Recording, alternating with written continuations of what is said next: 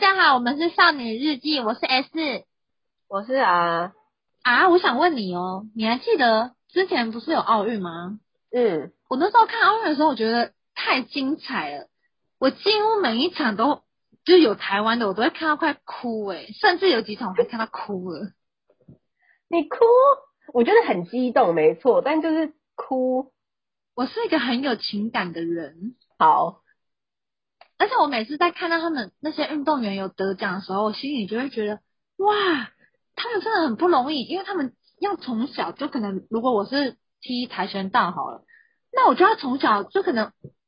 ，baby 刚出生啊，好像没那么小，可能四五岁，我有一点肢体可以在运动的时候，爸妈就叫我去学这个，我就一直培养这个兴趣，培养到可能二三十岁。我就觉得这是一件很了不起的事哎，持之以恒。对啊，他们其实花了非常多时间在训练，就是奥运之后，很多选手的以前的故事都被翻出来嘛，很多影片就会介绍他们以前小时候很辛苦啊，还是要练啊什么什么的。可是我觉得那个桌球的林同学他真的很好笑，他不是一直被传出来他以前的图，就是小时候人家采访他说，为什么你喜欢打桌球，他说 因为都可以赢。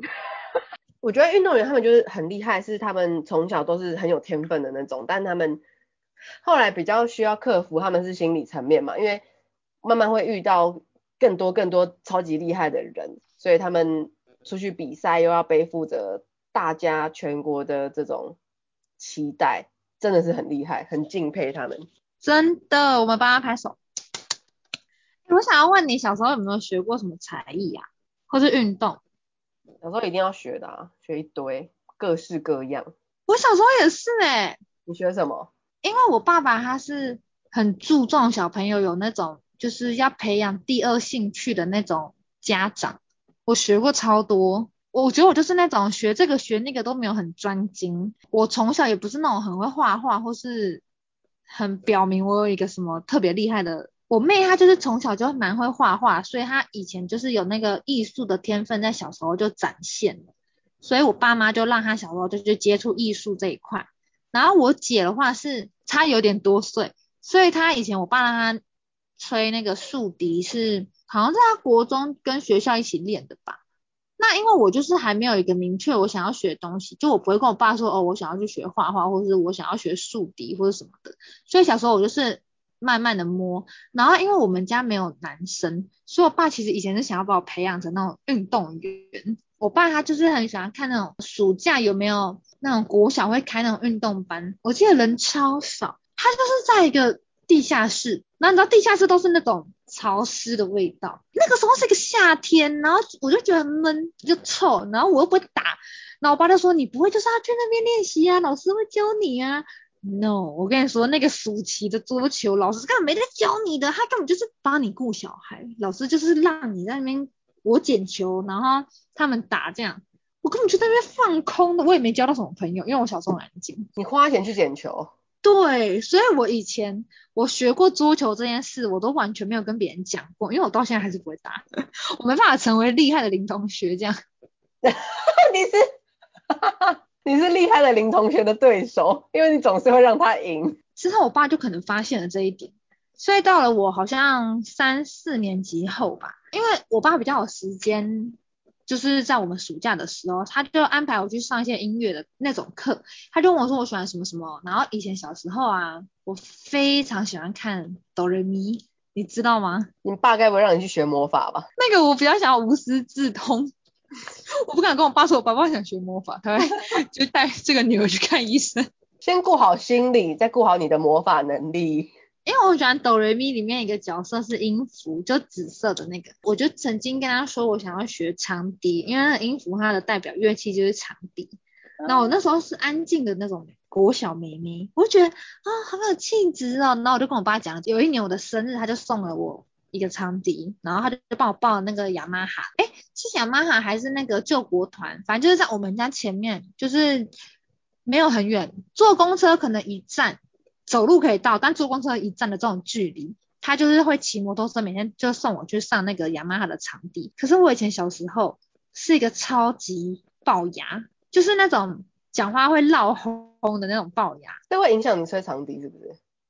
对，因为你吹长笛，你就是要有那个气，你要灌那个气到那个长笛的那里面。发现我就闹红，然后我那时候怎么吹，就是可能班上十个小朋友，我就是那一个永远都吹不好，然后走音的那个老鼠屎，就是害整个团体里面。的音调会 down 的那种，就很很难过。我就从那个长笛那边就遇到了人生中第一次的挫败感。就小时候也没什么事情要竞争的或什么，但是那个长笛的事就让我好难过，我还跟我爸讲，说我不要学，我都不会。我说我很努力啊，但我就是就没有声音，就人家可能是没有声音，这声音我可能对，人家是噜，我就是那种呼 这样。哎、欸，这样好辛苦哎、欸。你要想，我以前是一个安静害羞的妹妹，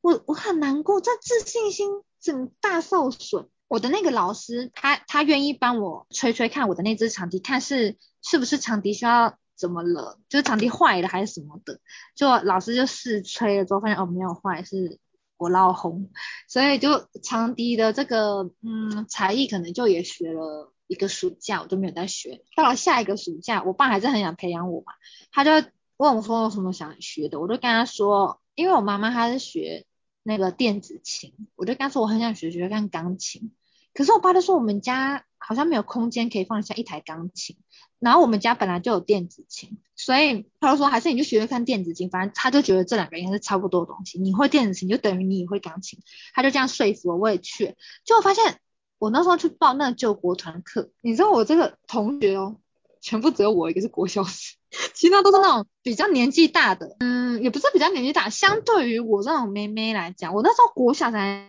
三年级四年级。他们都是那种就是有点出社会哦，下班没事就来学，他们不是认真在学，他们是打发时间，嗯、就导致我是一个完全没有同才。然后你要想，全部哦，大家都二三十岁，然后就我一个十几岁的妹妹，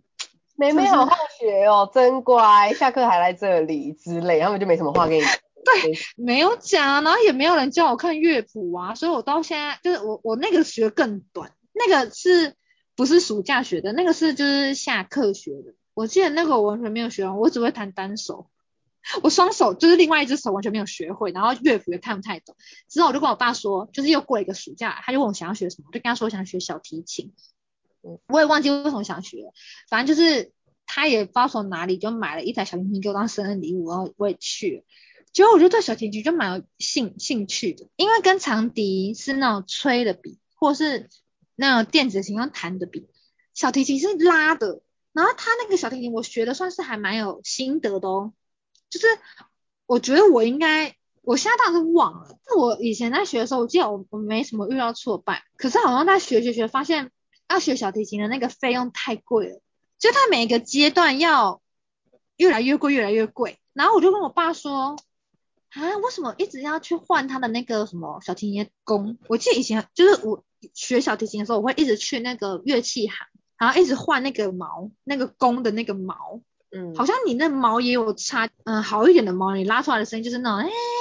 气质生长，然后我那时候学的还蛮有兴趣，但是好像也没有到特别就是想要继续延伸这条路。到了五年级、五六年级就是学校的高年级生了嘛。你到了国小的高年级生的时候，你通常早自习，你除了朝会之外，你还可以去做一点别的事，就例如去报名一些学校的课程。我记得我们学校有那个国乐社，我爸就说。他有认识什么什么音乐商啊，就是卖乐器的。然后如果我对国乐也有兴趣的话，可以看看。我那时候就去逛了一圈那个国乐的乐器行，就有什么唢呐、二胡、琵琶、古筝那种。我就看了一看，就觉得唢呐哦，就哒哒哒哒的那个唢呐，我就觉得吹这个好像跟我的形象不太符合，因为那个唢呐是很尖锐。然后我以前小时候是很安静的女生，你要想一个安静害羞的女生，怎么可以在人家的面前这样哒哒哒哒？不行，完全唢呐连考都没考虑。那我那时候就逛到二胡，我就觉得哎、二胡很不错哎，然后跟小提琴好像哦，就是你知道，在小孩子的我的感觉就觉得哦，都是用拉的。结果我觉得不知道听老板还是谁讲说那个二胡的那个基因，它的那个皮是蛇皮做的，我就很害怕，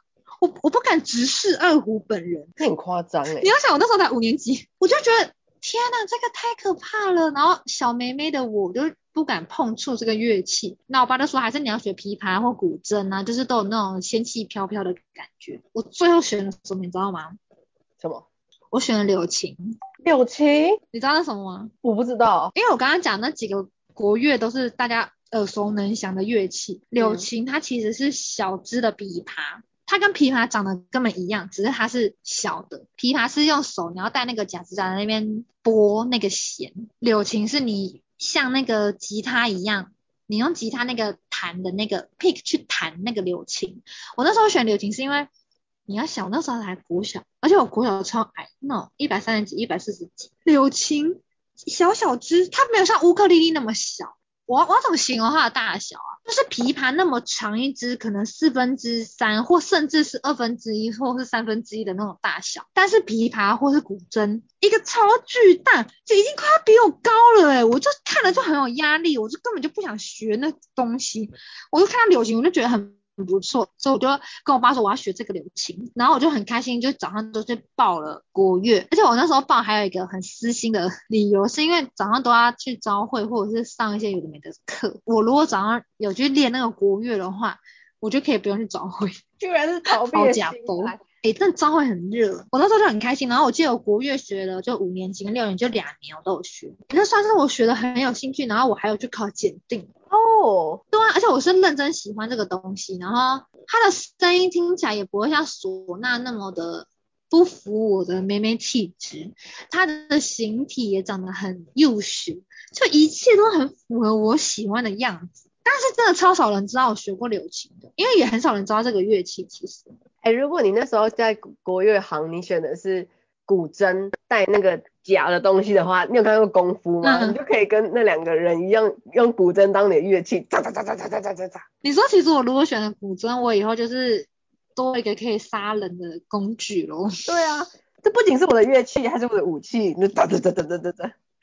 然后人家说，哎、欸，那古筝杀手来了。对对对对，你柳琴也是可以继续啦。你说古筝，我想到一件事，我以前。大学的时候刚认识一个大陆人，那时候刚跟大陆人有比较近的接触，然后就觉得他们很神秘。那个那个女生她就是一个很有气质的小矮子，整天在那边就是啊、我觉得这个很棒，什么就大概是这种这种感觉。她就是很有气质的那种形象，然后她的名字也很有气质，她的他也有学过古筝，因为他真的很喜欢古筝，他在那边看就是我们。大学附近的街道，他就说，哎，如果我把我的古筝搬过来的话，我说不定还可以街头卖艺什么的，就大家讲这种话，然后想说街头卖艺当中简单，你还要去申请什么的，而且你古筝搬过来是一个很辛苦的事情。然后他就是因为他真的很喜欢古筝，他有他有给我看，他有一小盒东西，然后用那种很古典的那种化妆盒装的吧，我不知道。他说，你看，这是我的古筝支架。然后想说什么意思？然后就慢慢把那个古筝指甲盒打开，然后就发现里面有几个，有点像甲片，我有点忘记大概长怎样。可是重点是还有一些绷带，就是可以固定在你的手上。对对对。我看了觉得超可怕，因为它绷带不是新的，是明显用过。他这个人不是说很脏还是怎么样，可是你用过的东西毕竟就是有有些脱线或者是干嘛。那我看了我就觉得，哦，好像一个活生生的器官被弄下来在那边，我就觉得很可怕。我说，哦，很酷哎，然后可以盖章。这是我对古筝的印象。哎、欸，我刚刚想要补充一个，我想到为什么我那时候不继续学小提琴原因了啦。嗯，我那时候还有一个原因会让我不想学小提琴，原因是因为他那个是在也是好像雅马哈的课，然后我那时候每一次我要自己走到雅马哈，在我们家附近去上课，我就觉得很孤单，就是我的那个心情其实不是好。我喜欢小提琴这个东西，可是上课的这个过程中是不是快乐的？应该怎么说？去上课的那个路程，包括我在上课的那个当下，就是哦，上课回家练习，然后再去上课，就是很孤单，然后也没有人可以跟我分享，说哦，今天学了什么或者什么，因为其他人听不懂。但是你看我学那个柳琴，就是国乐，它是学校的早自习的社团，我的朋友或者是里面上课的同学，就是我们学校的人，我们甚至还会在校园见面，还会在校园里面就是聊天，或者是我们大家一起去。考检定还可以一起约之类的，就显得比较不孤单。所以我那时候不学小提琴的原因还有一个是我觉得太孤单了，不喜欢。我觉得其实小时候学的这些才艺啊，刚刚你也有讲到嘛，你有学一项乐器的时候，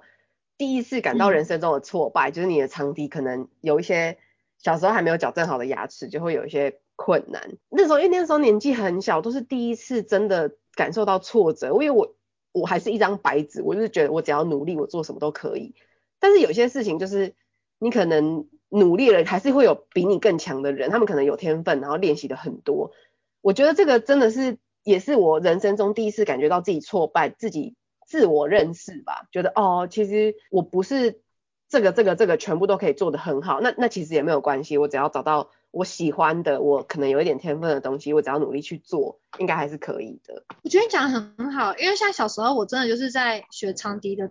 那个当下。真的有那种挫败感。小时候二三年级，哪有什么课业压力？你根本不会有课业压力啊，因为你知道国小你就算考差了，父母也不会说什么。我们家，我爸妈也不会给我什么太大课业压力。然后在长笛的那个，我真的是想努力也努力不来，因为我就是老红。你就看着同才一天一天的进步，然后我再怎么进步，吹出来都是那种呼呼呼的那种声音的时候，你就是有那种无力感。可是你知道小时候，你也不会去想说，就是怎么会这样。就你只是觉得哦自己失败了，可是都不会想到说哦原来是因为我的牙齿，然后我要去矫正我才会吹得好，就不会想那么多。反而是我在那个古筝就是国乐里面，我竟然可以投入其中，我其实是很开心的一件事。因为你看我之前说的国乐，它还有跟什么唢呐、二胡，然后其他的乐器一起演奏，所以其实就是比较像是一个大家庭的概念嘛。就如果有的时候我们自己是友情的团自己在练，可是可能某个星期的礼拜一。大家都会在一起练一首歌的这个时候，就我就会觉得我很有存在感。可是也有可能是因为国小是属于比较没有自信，然后比较自卑的女生，就是害羞妹妹，所以我才会想要要求一个融入的这种概念，嗯，找到自己喜欢的事情去做。这个我觉得真的很棒，因为我也很感谢我的爸妈，包括你的爸妈也是，他们都是很愿意花钱，然后。给我们一些资源，在年纪那么小的时候去尝试不同的事情，做一些除了学习以外的别的兴趣培养。我觉得这个真的很感谢他们。对呀、而且你知道，我想到我除了我刚刚说的，就是学那些乐器，然后运动之外，我想到我那个柳琴，其实如果好好发展，真的是我应该会还 OK，但是没办法，我国中那个课业压力就加重了，所以我国中就没有在练柳琴。对，但是。是这样，你可以随时再把它捡回来，因为很多人也是出社会或者是年老了才去学钢琴入门之类的，他们其实都可以。所以你有基础的情况下，我觉得随时你想有时间都还是可以再把它拿回来的。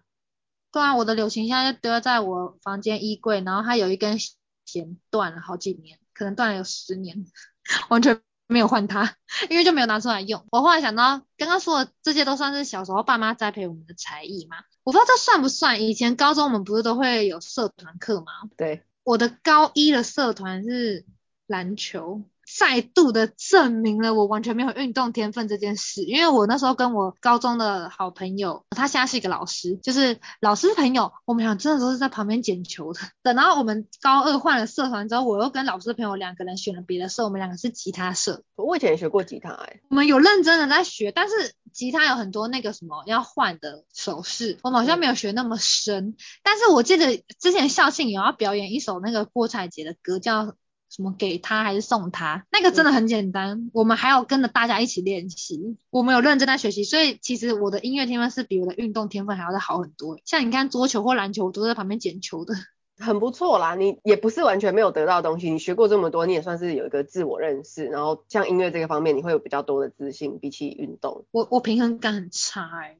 哎、欸，你刚刚说你有学过蛮多运动的，包括你以前加入过篮球社团，我才想到。很小的时候，暑假就是我爸爸妈妈把我送到，我跟我哥暑假把我们送到一个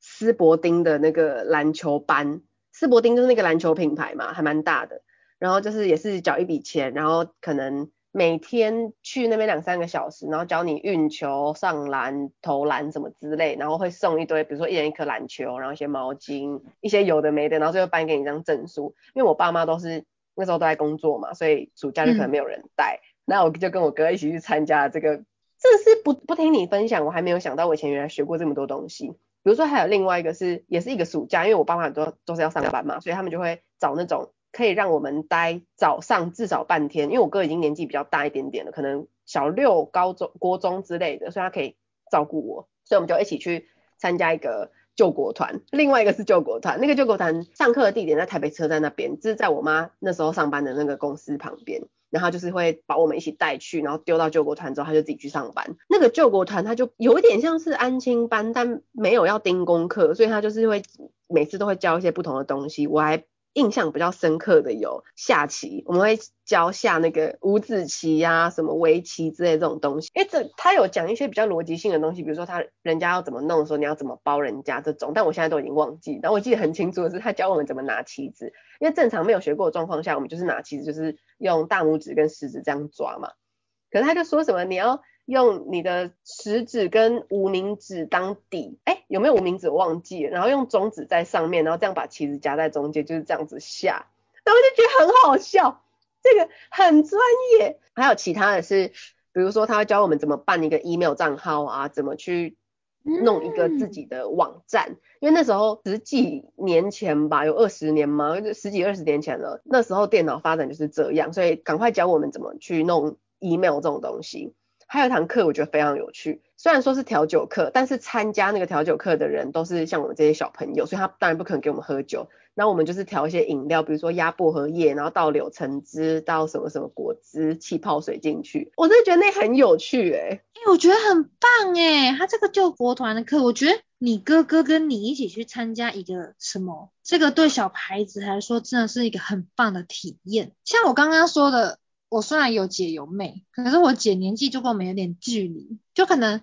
我国小的时候她已经国高中了，我妹她就已经有一个明确的嗯才艺了，就是绘画或者是美术天分，所以我就是一个人在那边上这些课，所以我才说我很孤单。你看，我就上那个电子琴课，我就是我的同学都是那种哥哥姐姐，大很多的哥哥姐姐，然后你看小提琴也是孤单的小提琴家，难怪我不想练。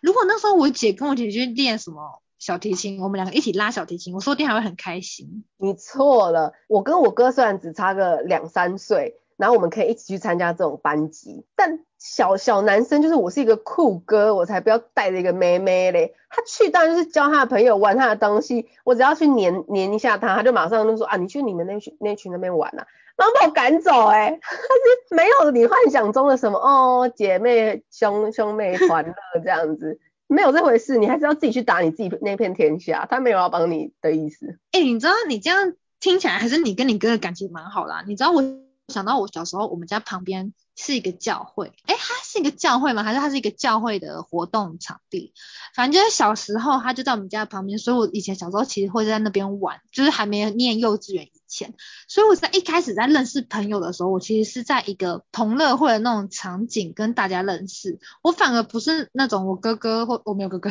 可能会是我姐姐或我妹妹带着我一起去哪里哪里，然后我们一起玩，其实很少欸。虽然说你哥不理你啊，但是至少你们是一起去活动的，我不是，我都单打独斗欸。虽然我哥在团体活动中都不太会理我，但是毕竟我们是一起去的，然后结束之后他也是会等我，然后跟我一起回去什么的。所以还是会让我有一种比较安心的感觉，就是这个团体里面我有认识的，然后我可以看我哥怎么交朋友，然后我学他。虽然我哥跟个性跟我差很多，就是我比较孤僻，但我哥比较可以跟大家当朋友，比较外向这种。我还觉得他现在还是有照顾到我啦。对呀、啊，你看我那时候就是一个孤单的一匹狼。哎、欸，你刚刚不是有说你学过小提琴吗？对啊，对啊，我以前学过小提琴，我学超久，我大概学了六七年。我记得你跟我讲过。对，我跟你分享过，我小时候学的很痛苦，因为人家下课就是回家，然后我下课就是要去我们学校的弦乐团，假日或者是什么，都要再另外找时间去上个别课，又按的手很痛，然后夹的锁骨跟下巴都很痛，然后就一直一直练，一直学，然后手一直按到长茧，然后那时候爱美的年纪，我还不可以擦指甲油，我要把指甲剪到最大，那时候就觉得有一点不知足吧，就是我明明就有我爸妈愿意提供我这个资源，然后去做这些东西，可是我还在那边东嫌西嫌。你刚刚说到要换换那个公的毛嘛，它其实不是只有换公的毛，就是随着我们因为小时候长大，那个 size 就会大很多，一年大很多。对对对，它那个要一直去换，因为你的手也会变长。对，我就是可能过一阵子，过个几年，我就开始要量我手伸直的距离，然后要换一一个小提琴什么的，那其实都非常贵，然后。可能弦还要买那些备用的弦啊，万一断掉、磨破或者是干嘛，然后买那种弓啊、松香，就是那些东西都嗯，很花钱，然后个别课也是超贵。我们那个弦乐团是小提琴、中提琴、大提琴跟第一大提琴嘛。小提琴就会有两个分部，第一部跟第二部。那通常第一部就是拉主旋律，然后第二部是拉伴奏。所以这个怎么安排第一部、第二部，就是我们定期会有考试，然后会分，就是从第一部的首席、副首席，然后跟他后面的人一直排排排到再来就是第二部的首席、副首席，然后再排排排排到下面的人。就我记得我不是拉到顶尖去当首席的那种，我有当过第一部的尾巴，也有当过第二部的首席，就是没有没有到很差，那也没有到很好。但我觉得就是一直这样子拉。然后我小时候比较不会做表情控管，我不知道随时随地都要笑，所以我有时候就摆一个臭，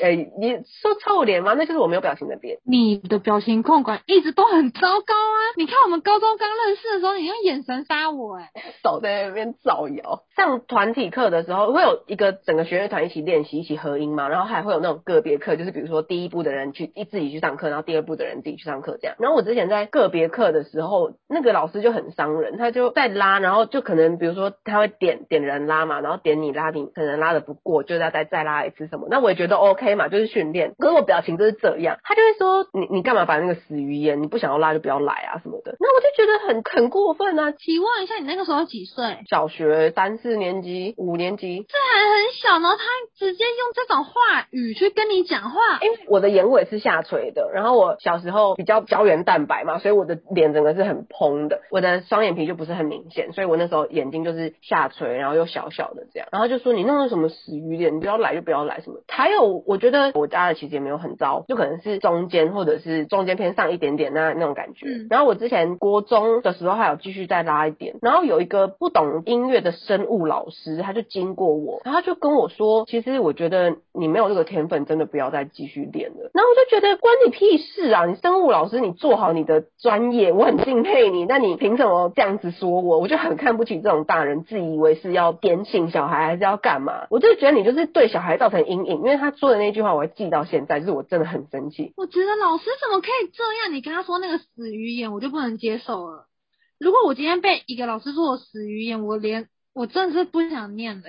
我不想再继续这个乐器学习，这太夸张了。然后你刚刚说那个生物老师更夸张吧？他凭什么这么讲？而且，这你你你根本不懂音乐的人，你你生物你教的很好，我很很尊重你。但是这就好，就是我们正常人沟通好了。我跟你同年，我也不会这样跟你说。哎、欸，你其实真的弄得很烂，啊、你不要再弄了。那你凭什么去对还没有身心发育好的人讲这种话？而且我跟你非亲非故的，就你到底要干嘛？而且那个年年纪，我们都还在培养我们自己的人格。哎，他这样子，你他不怕你对他搞到一个霸，就是已经是言语霸凌了吧？这很过分哎，真的非常过分。生物老师。对，幸好我的那个心理素质算是还蛮强的，有一点受伤，但是还是正常的走过来了，我没有变成一个很偏激、很怪异的人。老师真的在我们求学过程中扮演太重要的角色。没错，然后那时候小提琴的时候也是我跟我哥一起去学，然后我哥一开始是学小提琴，我哥拉的一直都比我好很多，然后他好像学小提琴学一学是谁还是？怎么样？就是建议我们说可以一个学小提琴，一个学中提琴。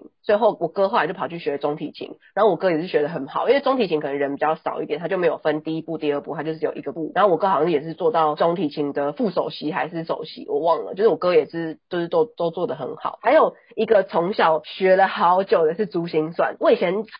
怎样啊？什么意思？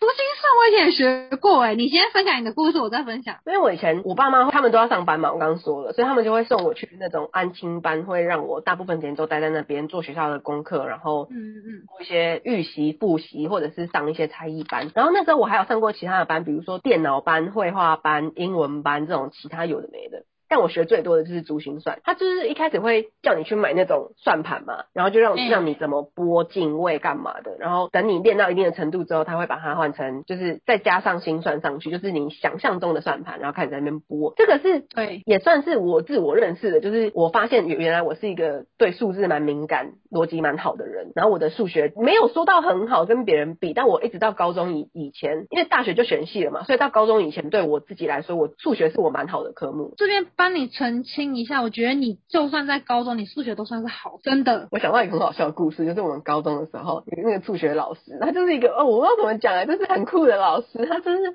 整天他就是怀孕，然后还硬要医生说不可以吃炸的，他还是。课的那个双胞胎，就是炸双胞胎。他那边吃吃吃，好吃那种酷老师户山太太，他之前可能差一两分就过了，然后后来我跟你还有户山太太，我们就陪他一起去找数学老师嘛。然后我们就问老师说：“老师，那你要怎么样才可以让他就他有没有什么补救的方法？”这样，然后老师就说：“哦，因为我觉得老师也很直接，他居然可以跟我们讲这件事情。他就说：因为你们班的数学成绩都很好。”那你们这样跟别班差太多不行，我要把一些人的分数弄低一点。什么这这这类的话，他居然讲得出来，而且可以跟我们这样讲。后来，那我就想说，哦，那我我数学过了嘛，我我也不太记得我多少分。我说，那老师，如果你要班上调在一个平均的话，你可以把我数学就是降几分，反正我没有要繁星升学或干嘛，你可以把我分数拨一点给他，就是让他过。然后那时候沪山太太也是，嗯，很感动，干嘛的？然后老师说，好，调一调。那我呢？我有说什么吗？你在旁边，因为你要繁星啊，你在旁边。啊喂什么之类的，老师就说好，那你的学号跟名字给我。老师在那边哒哒哒哒哒调，然后一调出来，老师就淡淡的说，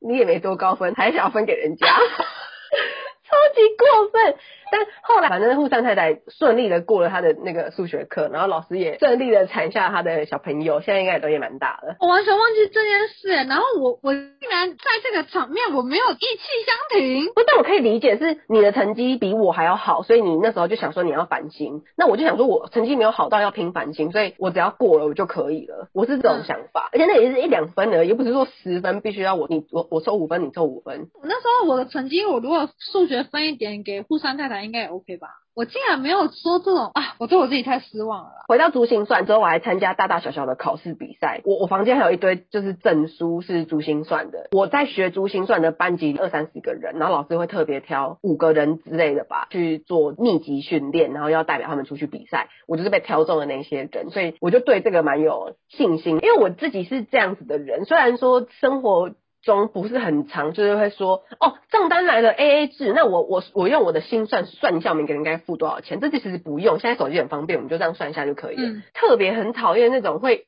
总是把是我数学不好的那种挂在嘴边的人。他们我觉得数学不好是一回事，我没有叫你要在这边开根号或者是去解方程式干嘛的，你只要把你的部分挑出来，然后再加上十趴的服务费，算出来不就好了吗？而且手机也在那边，我也没有叫你拨珠心算在那边算，所以我就觉得。好啦，算了，我还是自己把它拿来做好，因为我后来想到你说你学过珠心算很久，就哦，原来我以前幼稚园也学过，只是我忘了。就是我幼稚园的时候短暂的学过一阵子，然后那个时候是幼稚园有开这个珠心算的班，然后我爸妈还是就觉得 OK 就上啊，反正好像每个小朋友都有去这样。然后那个珠心算老师是外面来我们幼稚园上课的老师，我就跟着去，然后大家就是一开始就是会有那。基本配备就是那个直长条的算盘嘛，那个时候我就已经不是很开心了，因为我真的是从小都不喜欢数学，我就是那种对数字不敏感，我就是跟你完全相反的人，我数学极差，然后我逻辑也不好，我根本就不想学这个，然后我爸他就硬要我学，然后那时候我就回家还跟他们有点小闹脾气，就是我觉得我学这个得不到成就感啊，然后我也没兴趣啊，说。我爸妈为了要让我就是可能比较开窍一点吧，他们竟然去帮我升级成自动的珠心算盘。我知道那个很奢侈诶、就是我们正常人都是哒哒哒排开，然后啪就是这样刷过去一排。可是你那种自动就是排开的时候，你只要按左上方的一个按键，然后就会自动啪啪排开。排开就是有点归零的意思啦。对，那个珠心算盘呐、它原本不就是细细长长的吗？可是自动它会比较属于比较短，然后比较大排粗的，反正它就是比较重，然后它的形状就不同了。然后那个时候我拿到那个上课的时候，因为我爸妈就是想要让我。有那种动力去学珠心算，所以他就把我搞到一个，就是我不用在那边刷刷，我直接按一个钮就咔咔就好了。就殊不知是更造成我的阴影，因为全班只有我用这个，就导致我就觉得我跟大家又格格不入，然后我又算的不好，然后我就很难过，我就回家就跟我妈哭说，大家都没有这个，我要换回原本那个。那我妈就在那边跟我说，你这个就是新手，然后刻很多金，你是一个初级人，然后身上装备超好。对。我我就是，然后我那个时候就跟我妈在那边讲说，我要换回原本的，我没有说我不上这个课哦，我说我要换回原本的，我就想要融入大家，就我妈就跟我说，什么原本的不好，她已经买了新的，她就想要鼓励我用这个新的，然后我妈她的手很巧，她很会做那些就是手工艺的东西，她就帮我做了一个专门我的那个珠心算的自动珠心算的那个保护套。是一个就是有不织布做的，他还去他还去迪化街去挑那个布，然后我很喜欢 Hello Kitty，他就帮我买 Hello Kitty 的布，然后帮我做，然后里面还塞那个棉花，就是一个专门的，然后我就是被那个 Hello Kitty，我就是一个喜欢的小孩，我就是觉得很好，我喜欢这个，然后我就带着那个去上课，我就没有再跟他 argue 过。就你知道，你刚刚不是说上课久了之后你要变成心算，我还记得我那时候。这个算盘的阶段结束之后，老师会发给你一个护背的纸，他就是要让你进阶到下一个阶段，就是要叫你去练心算。我那时候就是不能接受，我的 Hello Kitty，我的自动，我，怎么可以？之后我就没再学过。你妈还不能接受吧？你花一个原本的钱，然后我再花一个钱让你升级成自动，我还弄一堆 Hello Kitty 套子、棉花什么的，结果你现在变成心算，我觉得你妈可能这个冲击才比较大。他 多辛苦啊！然后就没再学过。我刚刚说那个，我们一个班可能三十几个人，然后我们要挑五六个人去密集训练。我跟我哥都没有挑到。他是那种假日要去一个，就是有点像考机车或者是考学车那种感觉，就是我们要去一个地点，打我们的准考证，然后进去考试。那时候很浮夸，就是他按照名次不是给你奖牌而已哦，他是给你一个奖杯。然后，因为那时候我哥真的很强，他就是得到冠军，所以我哥冠军的奖杯超大一个，然后他那个小小的胖身体就抱着那个奖杯啊，这样冲出来，超级可爱。然后那时候好像得到第三名还是第四名，好像季军嘛，季军是第几名？第三。然后我就拿着季军的奖杯，然后我觉得哎也很开心。可是看到我哥拿一个大奖杯，我说天哪，哥哥真的很厉害。说完珠心算，其实我这边有一些我之前很想要学，但是没有学到的才艺吧。有一个就是钢琴，因为我小学的时候搬过家，重新规划，就说这一区要放什么，这一区要放什么。然后那时候我一直有跟我妈说，我想要学钢琴。那钢琴你刚刚也说它是一个很大的东西，我妈就想说，那时候我已经学小提琴学很久了，我妈就问我说。你是真的想要学钢琴吗？如果你真的想要学的话，我就会在新家帮你安排一个地方放你的钢琴，在合适那边。然后就想说，天呐，大家在看电视，我在那边弹钢琴也太很唯美的画面，那我就觉得很很开心，就是幻想的一堆。但后来我在花很多的时间。仔细自己的思考，我真的要做这件事情吗？我现在已经在学小提琴，我小提琴顾得来吗？我还要顾学业，那钢琴就这样占掉一个地方，它已经是很贵的东西。如果我之后不学了，要把它移掉，也是会花很多钱、很多时间去弄东弄西的。那也算是我去思考这件事情，因为很多小孩子，包括我自己以前也是，就会觉得我想要什么，我想要什么，我没有想到后果，说他东西可以用多久，然后我可能多久之后会不喜欢，所以后来就是决定不要学钢琴。那除了这一些小时候的营队啊、啊才艺。其实我长大后也学过吉他跟跳舞。吉他我大概是高中毕业吧，差不多那个时候有一个暑假，然后我跟我朋友一起去学这种弦类的东西，对我来说就是很好上手，就是知道怎么按，然后也弄得很快，所以就也蛮有成就感。但那个暑假过后，我人就不在台湾了，所以我就没有再继续学下去。然后跳舞的话，我也是有一年暑假回来找个事情做，就去学报了跳舞班。但我其实跳舞真的没什么，很没有那种律动性，或者是肢体不是很好看，所以后来也想说算了。其实我更小的时候还有想学过芭蕾，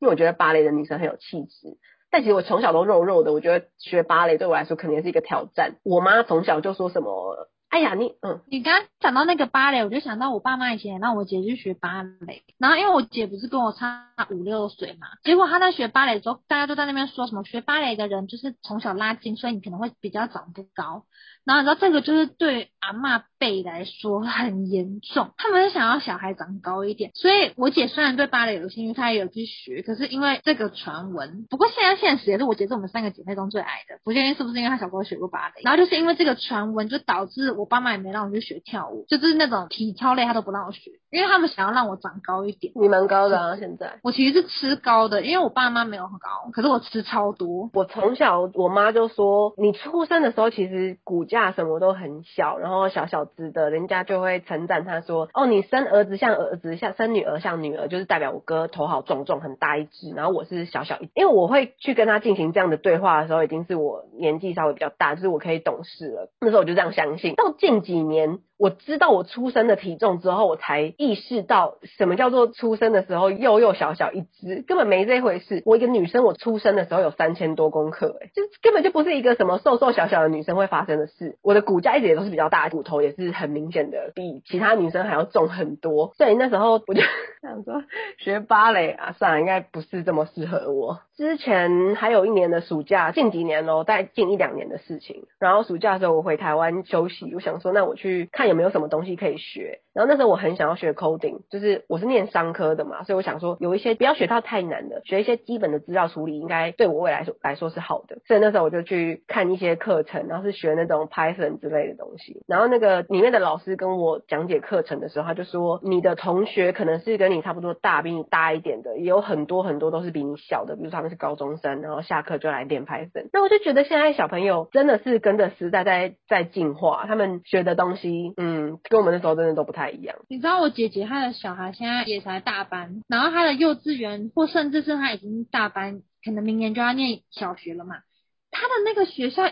很多已经在跟他们推一些课后辅导，或者是那种多样化的才艺，就不是我们以前那么单纯了。像你刚刚说的 coding 已经下修到高国中生已经在上课，然后他那个幼稚园我看过他的那个安心班课表，他的大班哦。已经要学那种日常的生活的英文会话了，但我不知道这是是很久以前就开始了吗？因为我记得我大我到了可能大班吧，我也没有到一定要学一个什么英文要对谈如流的这个班，但是我姐她的小孩却已经有接受到这个课程表，我就觉得天呐，真的是时代不同哎、我有一个朋友是做。IT 的嘛，他现在就是在做这些事情。然后他在真的入职之前，他有一段时间是边找工作边打工。然后他有接一份工作，就是教国小生，就是编程一些游戏的东西。那我就觉得很厉害，现在国小生已经可以去学这些东西了。然后我刚刚说到有几件比较不是那么开心的事情，就会让我想到以前在学管理课的时候，会学到一些领导者的不同的 style。然后比较大的两个版本，一个就是比较严格的嘛，另外一个是比较鼓励型的。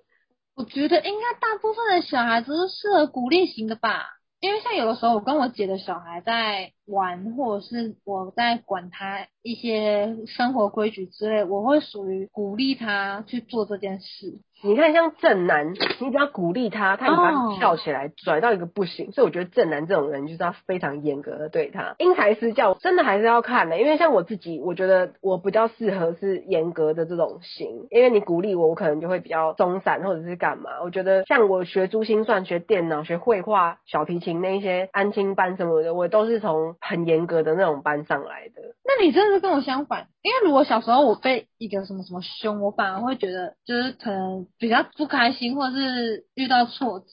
可是我想想，我的求学阶段都算蛮顺利的，而且我遇到老师也都蛮好。被凶是合理，就是他们合理的凶你说你怎么没有多努力或者是干嘛？但当然不是那种就是讲说什么死鱼眼这种东西，我觉得真的很糟糕。对啊。用不同的方式对不同的小孩。如果你遇到正男这种的话，你就是凶。你给他一点好颜色看，他马上就开启染房。我大概懂你的意思，可是因为我从小到大，我好像没什么被严格的对待过，所以我有点没办法想象，应该是这么说。嗯、因为我的家长对我课业也没有很要求，我妈也是比较属于那种称赞，然后给予正面回馈的人，所以我就是在这个环境长大，我没办法去想象我被也还好，我不是像正男那种，你给了我一点糖我就翘屁股的个性。是，我觉得我现在个性。这么内向，有一部分是因为我都是受这种严格的教育上来的，因为我不太会哦多去顶撞，或者是会很怕我讲什么东西，如果讲错了又会被骂或干，就变得不太想要发表自己的意见。这当然在我念大学、念研究所的时候有慢慢改正一点，就是不要这么什么都不讲，就是会慢慢分享自己的感觉。那这样子，我觉得那我们两个真的是完全相反。我从小就没有被管过，所以我就是一个什么话都可以讲，然后我。就是一个外向的，很明显，可能也有是跟这个有关。我分享这么多下来，还是真的希望有在当老师或者是教才艺的大人们，可以好好的对待小朋友，因为你可能无心讲一句话，或者是你真的气到讲一句话什么，对他们来说影响真的真的很大。对啊，那个小孩子，你不要以为他们都听不懂或者他们不懂事，哦，小孩子都超会记仇的，像我就记到现在。就让我想到我们之前做那个玩偶游戏。